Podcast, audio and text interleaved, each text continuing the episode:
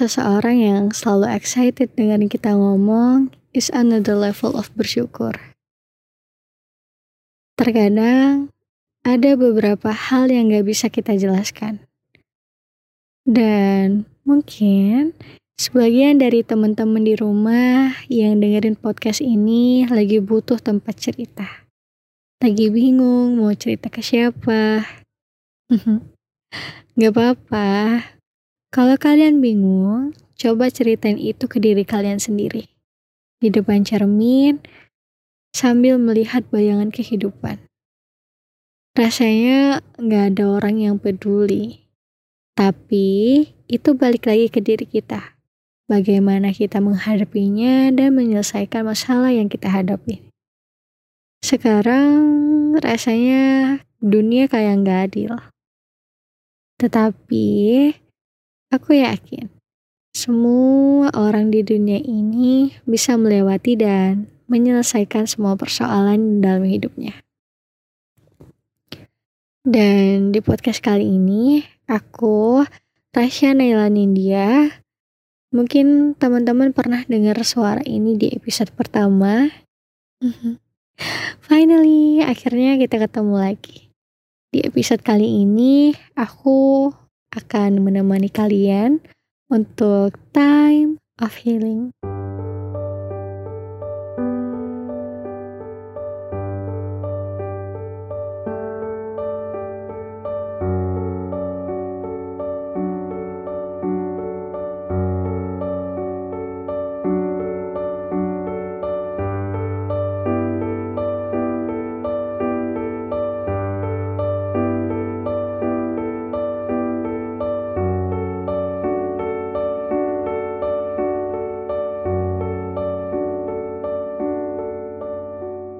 Sebelum mulai podcastnya, aku mau tanya dulu deh.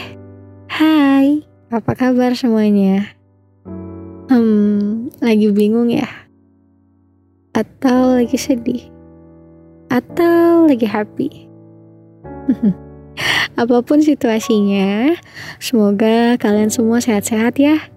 Karena nggak semua hal harus dipikirin hari ini. Aku, kamu, dan kita semua adalah pelajar yang stres. Hah? Stres? Iya, stres. Stres karena masalah tugas, masalah personal, masalah teman, family, atau bahkan about love. Ketika kita stres, pastinya butuh teman cerita. Seperti di awal podcast tadi, aku pernah ketemu sama satu kutipan Punya seseorang yang selalu excited dengerin kita ngomong is another level of bersyukur. Wah, ketika Aca ketemu sama kutipan tersebut, aku ngerasa kok relate banget ya.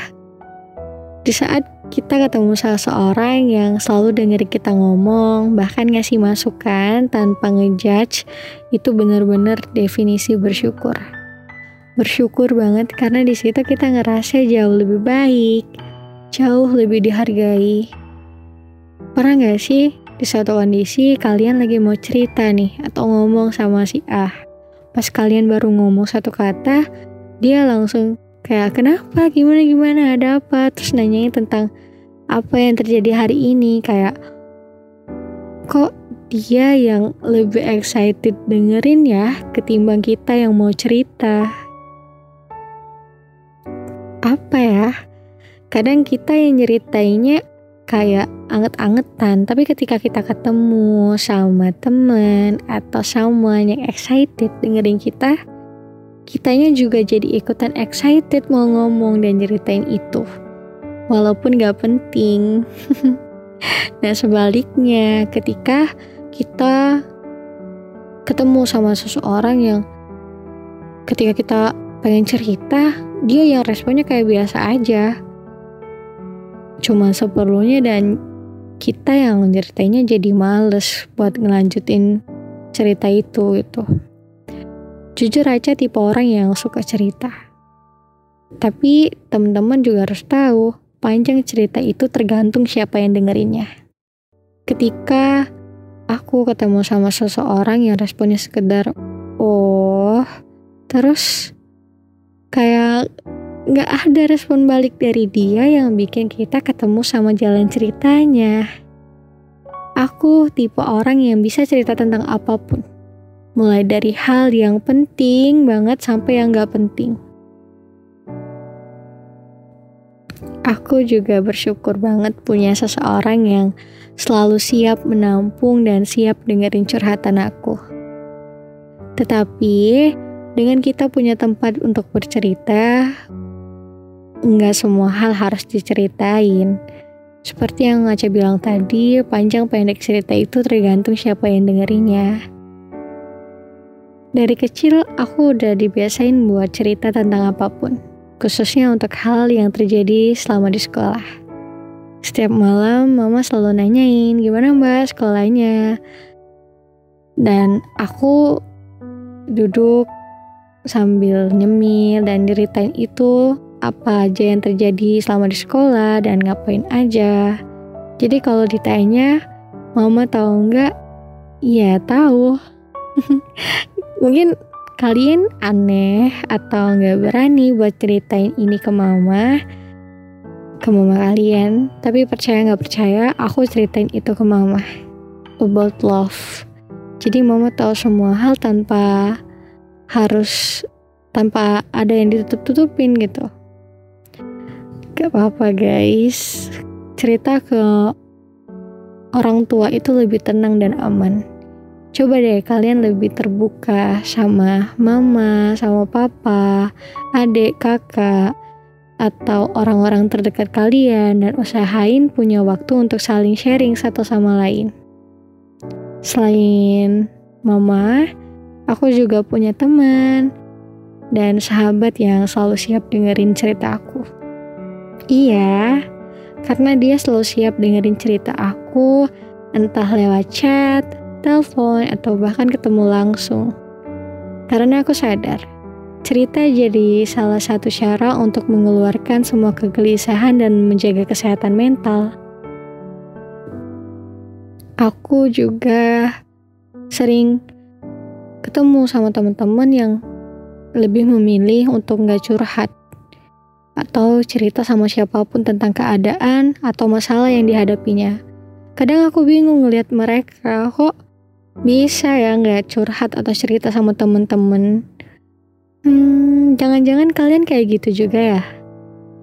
No guys, buat kalian yang kalau ada masalah suka suka dipendam, jangan ya karena nanti bisa bikin kalian tertekan.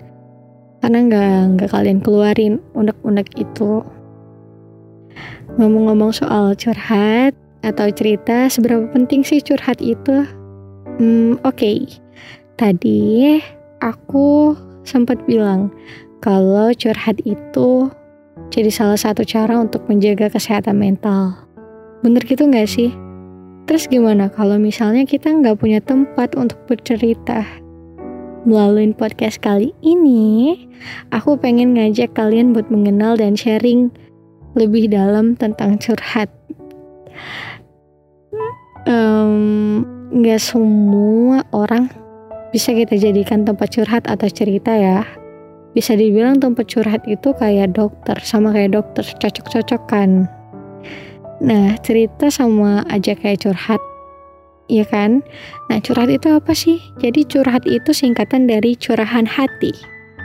Dari dua kata tersebut, pasti teman-teman udah punya sedikit gambaran nih tentang curhat. Yang berarti mengeluarkan kata-kata atau menceritakan isi hati bahkan pikiran dan perasaan. Yang berarti kalau kamu lagi ada masalah, nggak apa-apa, coba dikeluarin aja. Jangan sampai masalah yang kamu milikin akan terus numpuk sampai bikin kamu ngerasa stres atau tertekan. Aduh, masih jadi excited buat bahas ini gitu. Sampai bikin kamu ngerasa stres atau tertekan. Oh iya, mungkin sebagian dari teman-teman menganggap bahwa curhat itu nggak penting. Tapi ternyata ini merupakan hal yang penting dalam hidup kita. Dan mungkin teman-teman juga sadar pentingnya cuman emang belum ketemu aja sama tempat curhat yang bikin teman-teman benar-benar ngerasa nyaman untuk mengekspresikan dan mengeluarkan unek-unek. Dengan curhat, ngobrol, dan bercerita sama teman-teman atau bahkan keluarga itu bisa menemukan inti masalah dan saling sharing satu sama lain. Dengan bercerita, kamu juga bisa dapetin solusi dari masalah yang kamu alami.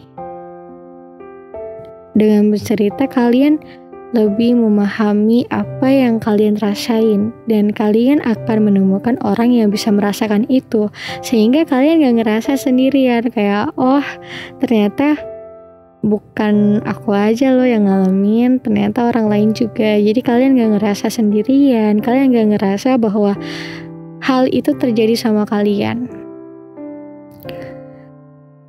um, ceritain apa yang kita alamin sama orang lain itu sebenarnya nggak seseram itu loh. Kadang itu hanya pikiran kalian aja. Intinya jangan takut buat cerita ke orang-orang.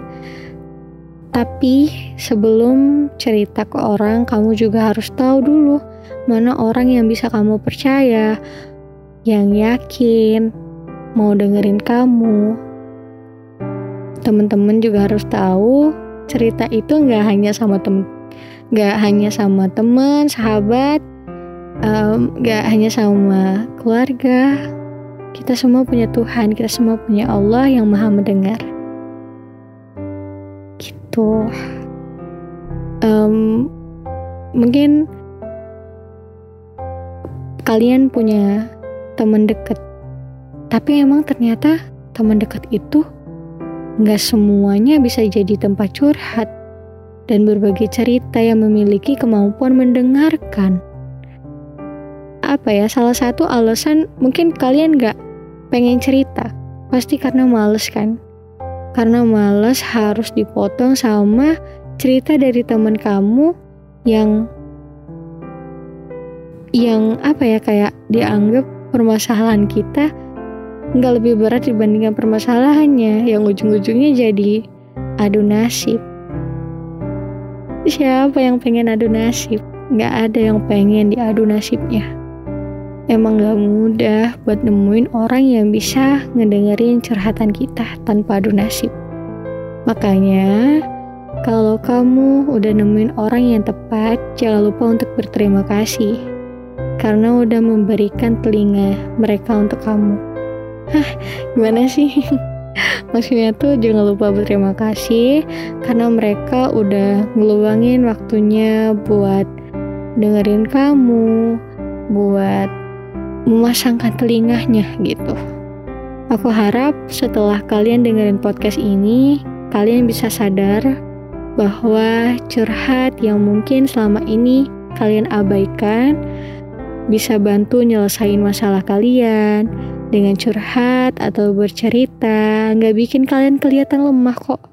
Justru bercerita itu jadi hal yang penting yang harus kalian perhatikan untuk menjaga kesehatan mental.